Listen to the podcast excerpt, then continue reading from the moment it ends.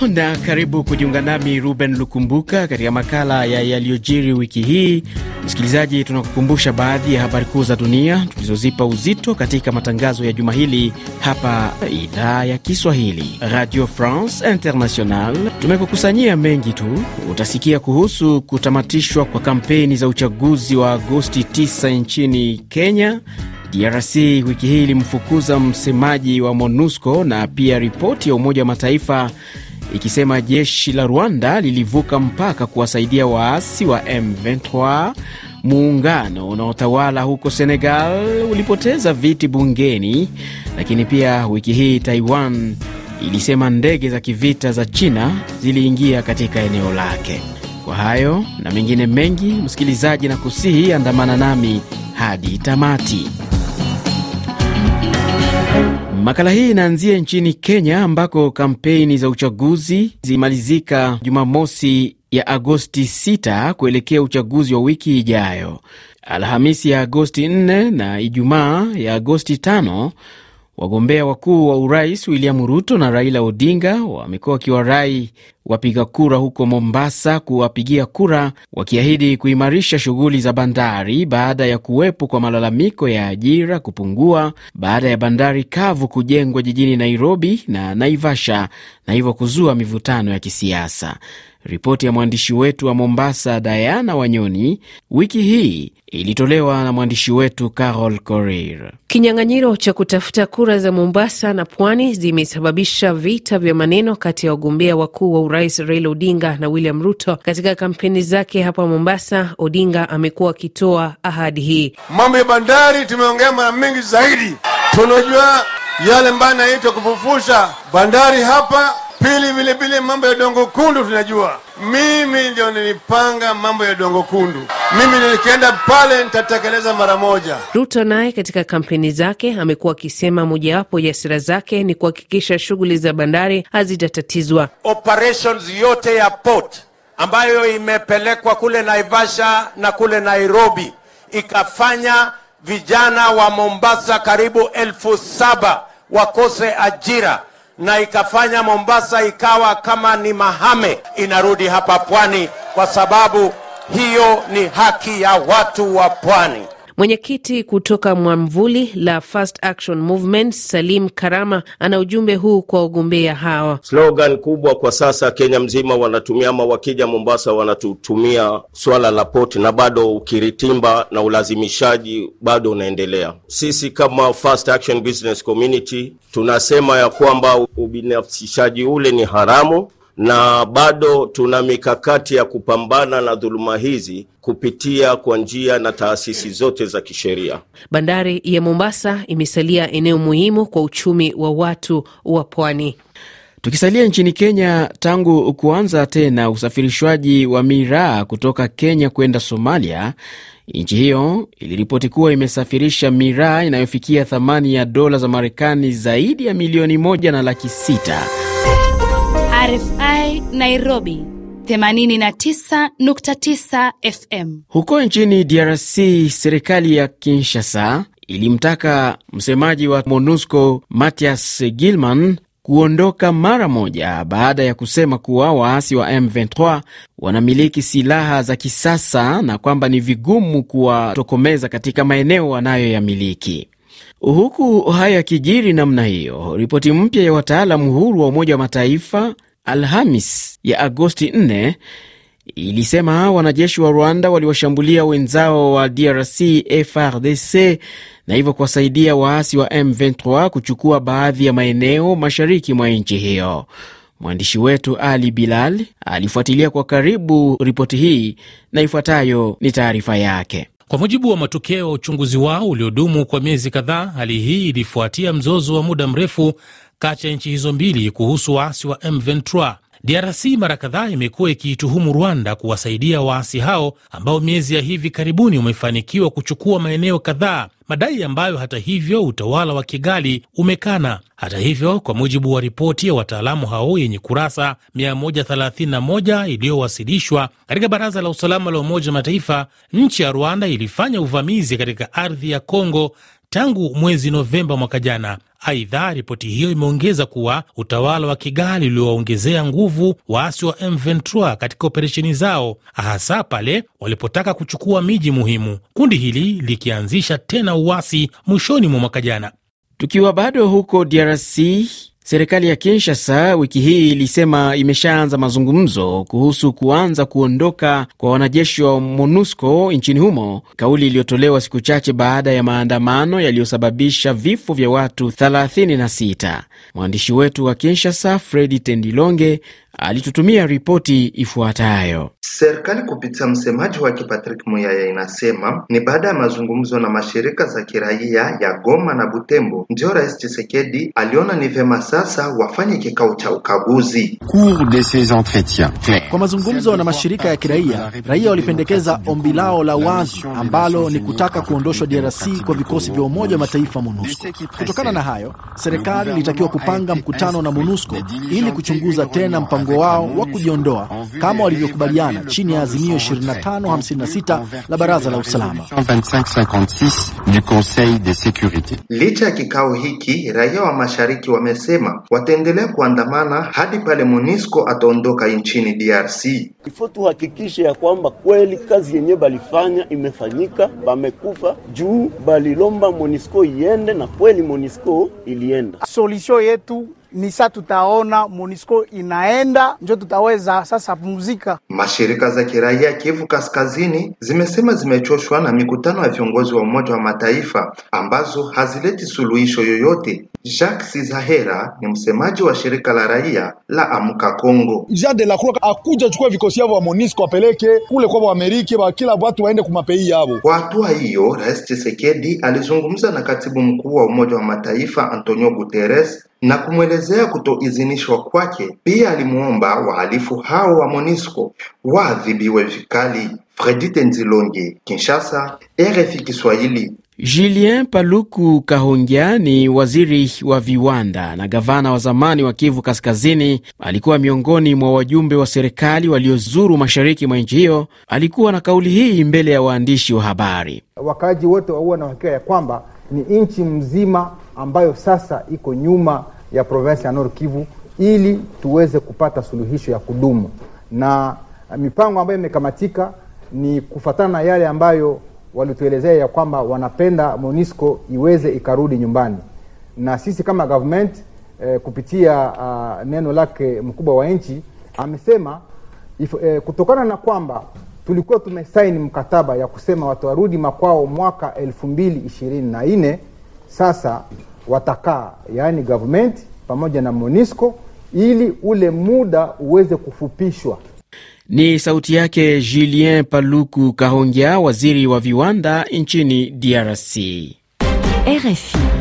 Nchini Uganda, idadi ya watu waliopoteza maisha kufuatia mafuriko mjini Mbale na maeneo ya karibu mashariki mwa nchi hiyo kutokana na mvua kubwa kunyesha ilifikia watu ishirini na wanne. Irene Nakasita ni msemaji wa shirika la Msalaba Mwekundu nchini Uganda. Tunazungumzia watu zaidi ya elfu moja ambao wameathirika na ambao wanahitaji msaada. Wengi hawana makazi kwa sababu nyumba zao zilifunikwa na maji ya mafuriko au kuharibiwa. Watu ambao wamepoteza mali yao ni elfu moja mia saba. Kuna sehemu hatujathibitisha kwa kuwa hazifikiki. Tukiweza kufika na kupata idadi, ina maana idadi ya wanaohitaji msaada itaongezeka. Ni sauti yake Irene Nakasita, msemaji wa shirika la Msalaba Mwekundu nchini Uganda. Nchini Sudan Kusini, kundi jipya la waasi Jumanne ya Agosti pili lilisema kuwa limedhibiti kaunti ya Mayom kaskazini mwa jiji kuu Juba na kuzua hali ya wasiwasi, wakati huu nchi hiyo inapoendelea kukabiliwa na utovu wa usalama, kama anavyoripoti mwandishi wetu wa maswala ya Sudan Kusini James Shimanyula. Kundi hilo ambalo linajiita People's Army of South Sudan linaongozwa na mwanajeshi aliyeasi katika jeshi la Sudani Kusini, Meja Jenerali Stephen boy Roinyang. Nipo kwenye uwanja wa mapambano hapa Mayom. Tumeanzisha kundi jipya linalotambulika kama South Sudan People's Army. Tunalenga kuiangusha serikali iliyopo madarakani ili tuwape wananchi wa Sudan Kusini fursa ya kuwachagua viongozi wao katika uchaguzi huru na wa haki. Nilipotaka kujua msimamo wa serikali, waziri wa habari Michael Makwei na kutuelekeza kwa msemaji wa jeshi la taifa meja jenerali Lal Ruai Koang. Wanajeshi wetu wameanzisha msako mkubwa ukiwa na madhumuni ya kumnasa kiongozi wa waasi. Atalipia gharama kubwa kutokana na uasi aliyotekeleza. Wanajeshi waasi wanadhihirisha jinsi hali ilivyo ngumu miaka kumi na moja baada ya kutangazwa kama nchi huru. Wiki hii rais wa Zambia Hakainde Hichilema alifanya ziara ya siku moja nchini Tanzania huku akikubaliana na mwenyeji wake Rais Samia Suluhu Hassan kuimarisha uhusiano wa kibiashara baina ya mataifa yao. Mwandishi wetu wa Dar es Salaam Stephen Mumbi alitutumia ripoti ifuatayo. Baada ya marais hao kuteta ikulu jijini Dar es Salaam, Rais Samia amesema amekubaliana kuenzi uhusiano wa kidugu sambamba na kuimarisha usafirishaji wa bidhaa kutoka bandari ya Dar es Salaam. Bandari ya Dar es Salaam na fasiliti zilizoko Tanzania ziwasaidie kupunguza ughali wa mafuta, lakini tuna vikwazo vya kikodi na visivyo vya kikodi ambavyo vinafanya biashara zetu zisikue na zisiende kama tulivyotarajia. Maeneo mengine waliyokubaliana ni pamoja na kuimarisha reli ya Tazara, mradi wa umeme utakaounganisha nchi tatu za Kenya, Tanzania na Zambia, usafirishaji wa mafuta, huku Rais Chilema akigusia alichong'amua kwa wachimbaji wadogo wa madini. Kuna mamilioni ya Watanzania ambao wanahitajika katika uchimbaji mdogo wa madini, wanatengenezewa mazingira mazuri. Nadhani hivi ndio tumeanza kujifunza. Marais hao wamekubaliana kufufua tume ya pamoja ili kushughulikia changamoto za nchi hizo mbili. Stephen Mumbi, Dar es Salaam, RFI Kiswahili.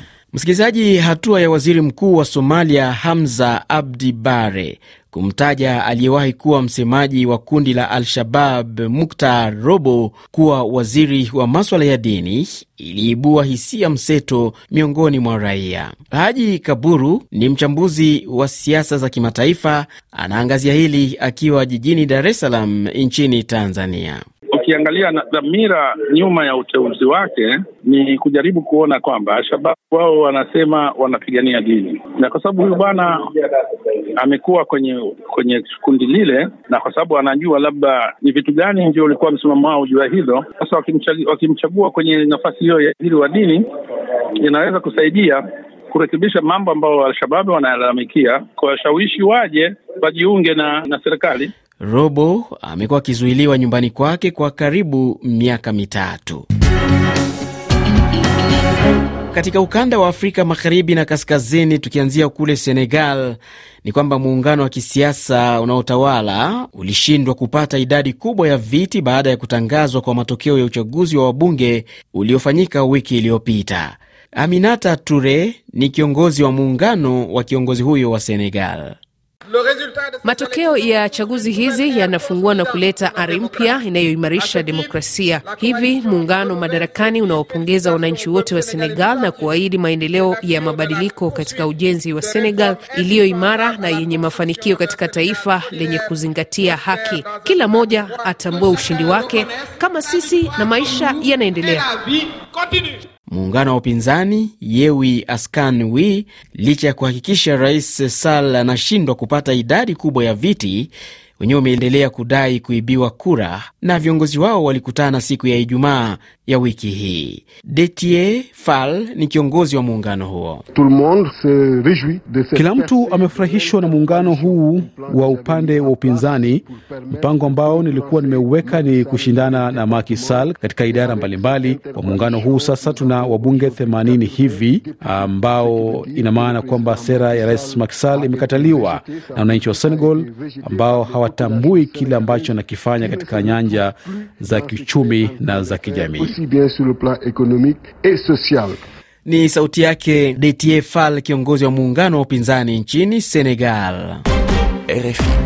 Ni wiki ambayo rais wa Ghana Nana Akufo-Addo aliweka hadharani msimamo wake kuwa anataka kulipwa fidia kwa Waafrika walioathiriwa na utumwa na kulazimishwa kuondoka katika makazi yao. Ado alisema Tunaamini kwamba hatua kurejeshwa na kulipwa fidia ni sahihi sana.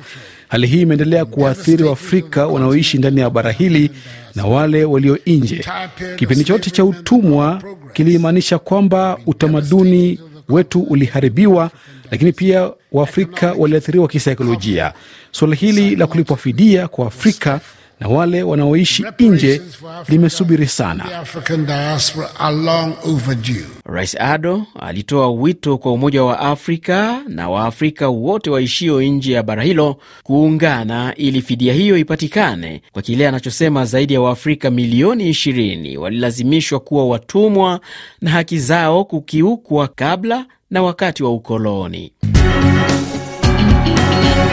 Jumanne ya wiki hii jeshi la Burkina Faso lilisema limewaua kimakosa raia kadhaa katika operesheni zake za kijeshi dhidi ya makundi ya wanajihadi kusini mashariki mwa nchi hiyo.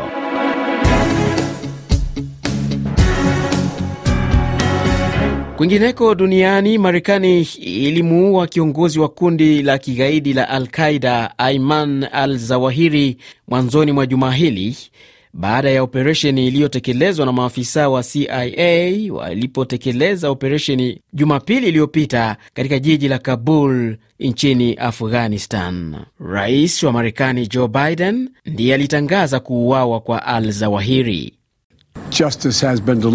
Haki imetendeka. Kiongozi huyo wa kigaidi hayupo tena. Watu duniani hawafai kuogopa tena. Marekani bado tunaweka ahadi yetu kuwatetea watu wetu dhidi ya wale wanaotaka kwa dhuru. Nasisitiza tena, haijalishi itachukua muda gani, ikiwa wewe ni tishio, tutakutafuta na tutakupata.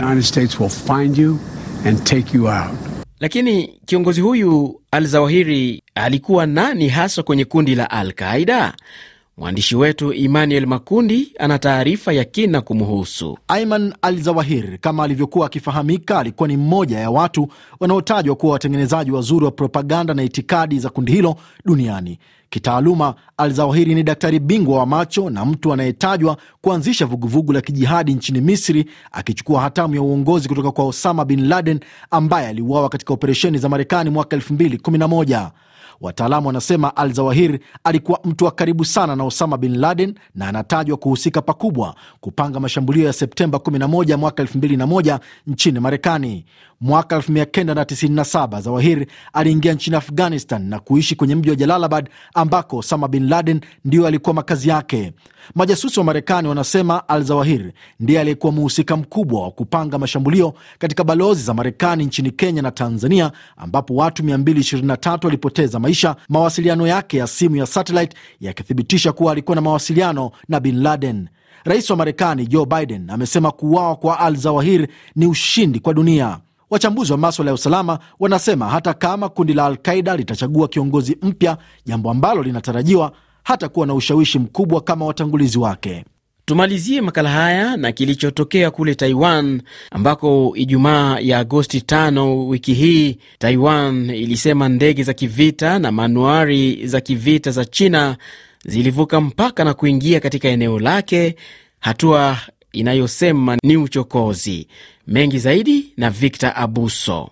Hili limethibitishwa na wizara ya ulinzi ya Taiwan siku ya Ijumaa, wakati huu China ikisema itaendelea na mazoezi hayo licha ya kulaaniwa na Marekani, Japan na Umoja wa Ulaya. Uamuzi wa Beijing unakuja baada ya ziara ya spika wa bunge la Marekani Nancy Pelosi katika kisiwa hicho na kupata fursa ya kuwahutubia wabunge. Marekani inasema baada ya ziara ya Pelosi, China haikupaswa kuchukua hatua hii inayosema haikubaliki. Japan kwa upande wake inasema kwamba hatua ya Beijing ni tishio la kiusalama katika ukanda huo na inataka mazoezi hayo yasitishwe. Hata hivyo, jeshi la China linasema litaendelea na mazoezi hayo mpaka siku ya Jumapili, ikiendelea kusisitiza kuwa Taiwan ni sehemu ya nchi yake. Nam msikilizaji, ni kwa taarifa hiyo kutoka Taiwan ndio nami nafikia tamati ya makala ya yaliyojiri wiki hii hapa RFI Kiswahili. Naitwa Ruben Lukumbuka, asante na kwaherini.